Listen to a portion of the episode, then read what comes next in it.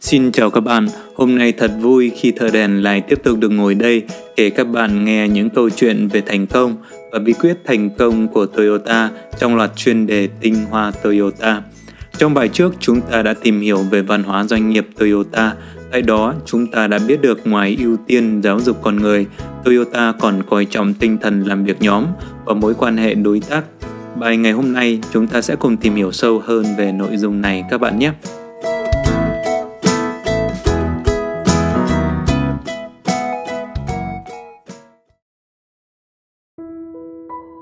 Xét về mối quan hệ có thể nói đặc trưng của văn hóa doanh nghiệp Toyota được thể hiện qua sự kết hợp giữa hai hình thái, đó là hình thái kim tự tháp và hình thái bằng đĩa. Hình thái kim tự tháp là hình thái biểu thị đường đi của chỉ thị, mệnh lệnh trong công việc. Trên đỉnh là người lãnh đạo, những người cấp dưới sẽ mở rộng dần cho tới đáy về số lượng. Tất cả các chỉ thị và mệnh lệnh liên quan tới công việc sẽ được thực hiện theo hình thái này. Khác với trong công việc, trong giao tiếp hay nói cách khác là trong mối quan hệ giữa con người với con người, Toyota lại sử dụng một hình thái khác và hình thái này được gọi là hình thái băng đĩa hay hình thái băng đĩa phẳng. Hình thái băng đĩa là hình thái mà người lãnh đạo sẽ đứng ở vị trí trung tâm, còn nhân viên sẽ ở xung quanh, sao cho tất cả mọi người đều có vai trò bình đẳng với nhau. Trong giao tiếp, không có sự phân biệt giữa cấp trên và cấp dưới, Toyota coi trọng mối quan hệ hàng ngang giữa con người với con người các bạn ạ. Trong trường hợp cần thiết, nhân viên trong Toyota cũng có thể trao đổi với tầng lớp ở phía bên trên mình mà không cần phải thông qua các tầng lớp quản lý trung gian. Với cách làm này, cấp trên sẽ không phải là một ông vua trần trụi vì họ có thể nắm bắt được thông tin từ nhiều góc độ khác nhau, kể cả những thông tin từ dưới công xưởng. Nếu chẳng may gặp phải những hoàn cảnh khó khăn, các sếp cũng có thể bình tĩnh và đưa ra những quyết định dựa trên những thông tin thu được trực tiếp từ những người có liên quan. Giao tiếp theo hình thức bằng đĩa còn tạo động lực để nhân viên trong công ty có thể tích cực đưa ra những suy nghĩ và tích cực tham gia vào những buổi thảo luận, từ đó thúc đẩy sự trưởng thành và phát triển của chính các nhân viên trong công ty các bạn ạ. Ngoài phương châm kinh doanh, coi trọng và đào tạo con người, còn ba yếu tố quan trọng khác – làm nên sự phồn thịnh của Toyota. Sau đây chúng ta hãy cùng tìm hiểu ba yếu tố này là gì các bạn nhé.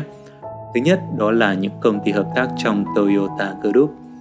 Hiện tại số linh kiện mà Toyota có thể tự sản xuất được trong nội bộ công ty chiếm khoảng không quá 25%. Điều này đồng nghĩa với 75% linh phụ kiện còn lại được Toyota nhập từ các nhà cung ứng. Những nhà cung ứng này được gọi là những công ty hợp tác – Điều này đồng nghĩa với sự tồn tại của Toyota gắn liền với các công ty hợp tác và vì vậy Toyota luôn coi trọng những người bạn này các bạn ạ. Điều thứ hai đó là sự hợp tác và tin tưởng lẫn nhau giữa những người lao động.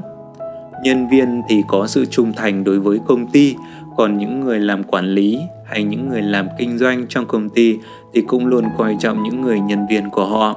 Sự kết hợp nhuần nhuyễn từ hai phía, quản lý và nhân viên là điều quan trọng tạo nên sự ổn định của nội bộ công ty. Tại Toyota, có thể đâu đó vẫn còn những nhân viên không cảm thấy phù hợp với công việc hay bộ phận hiện tại, thậm chí có những người cảm thấy tính cách không phù hợp với người quản lý trực tiếp ở phía bên trên. Thế nhưng từ trải nghiệm của những người làm việc tại Toyota, những người nhân viên mà ghét bỏ công ty thì gần như là không có các bạn ạ. Cứ như vậy, nhân viên trung thành tuyệt đối với công ty, tin tưởng người làm kinh doanh Mặt khác, người làm kinh doanh hay các cấp quản lý thì không chỉ trân trọng những người xuất thân từ gia đình Toyota mà còn trân trọng tất cả những người nhân viên của mình, từ giám đốc đầu tiên của Toyota, ông Toyoda Ichiro, sau này đến những giám đốc khác, họ luôn có tư tưởng coi trọng những người nhân viên. Đáp lại điều đó, nhân viên luôn có sự trung thành rất cao đối với công ty, đây cũng có thể xem là một đặc trưng lớn của Toyota. Và điều thứ ba làm nên sự thành công của Toyota đó chính là tinh thần Kaizen không ngừng nghỉ và trở thành thói quen của mỗi người làm việc tại Toyota. Tại Toyota có những người nhân viên lần lượt tham gia vào các hoạt động như câu lạc bộ QC, câu lạc bộ QC là câu lạc bộ quản lý chất lượng các bạn nhé hoặc là những câu lạc bộ như ừ, câu lạc bộ cài gen, câu lạc bộ ý tưởng, vân vân. Có được điều này cũng một phần là do Toyota đã tạo ra được một môi trường để người lao động có thể yên tâm làm việc liên tục và ổn định. Hiện tại cùng với sự thay đổi của thời đại, nhiều công ty Nhật Bản đang dần phế bỏ chế độ thăng tiến theo thời gian và tuyển dụng cả đời, có nghĩa là những người vào công ty thì sẽ làm việc cả đời ở trong công ty, đồng thời theo thời gian thì họ sẽ được thăng tiến theo một mức độ nhất định. Các công ty hiện tại ở Nhật thì dần đang phế bỏ điều này và thay vào đó là họ áp dụng chủ nghĩa thành quả hay chế độ tuyển dụng theo thời gian và hợp đồng. Nhưng tại Toyota thì không có chuyện này. Toyota vẫn cố gắng duy trì chế độ tuyển dụng cả đời. Tại sao lại như vậy? Bởi nếu người lao động bị đặt trong bối cảnh sẽ gặp rủi ro, có nguy cơ bị chuyển nơi làm việc mà không biết được công việc mới sẽ như thế nào thì người lao động sẽ không thể nào an tâm tập trung vào cho những ý tưởng cài gen được. Chỉ khi nào chân đã vững thì động lực làm việc mới sinh ra và những ý tưởng cài gen tích cực mới được ra đời. Đó cũng là lý do mà Toyota hết sức quan tâm tới đời sống của nhân viên. Bù lại những người nhân viên tại Toyota, họ cũng toàn tâm, toàn ý cho sự phát triển của công ty.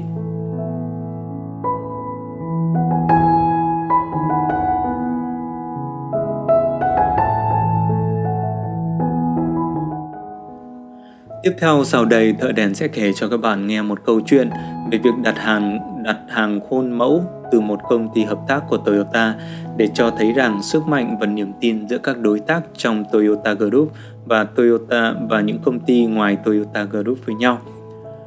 Ngày trước khi mà Toyota chuyển sang sản xuất một mẫu xe mới, thì các khuôn mẫu trong công xưởng dập cần phải được thay thế để phù hợp với kế hoạch sản xuất của mẫu xe mới này. Ông Hadafu, người phụ trách mảng khuôn mẫu, đã đặt hàng tại một công ty đối tác. Ông nhờ công ty này làm hai việc.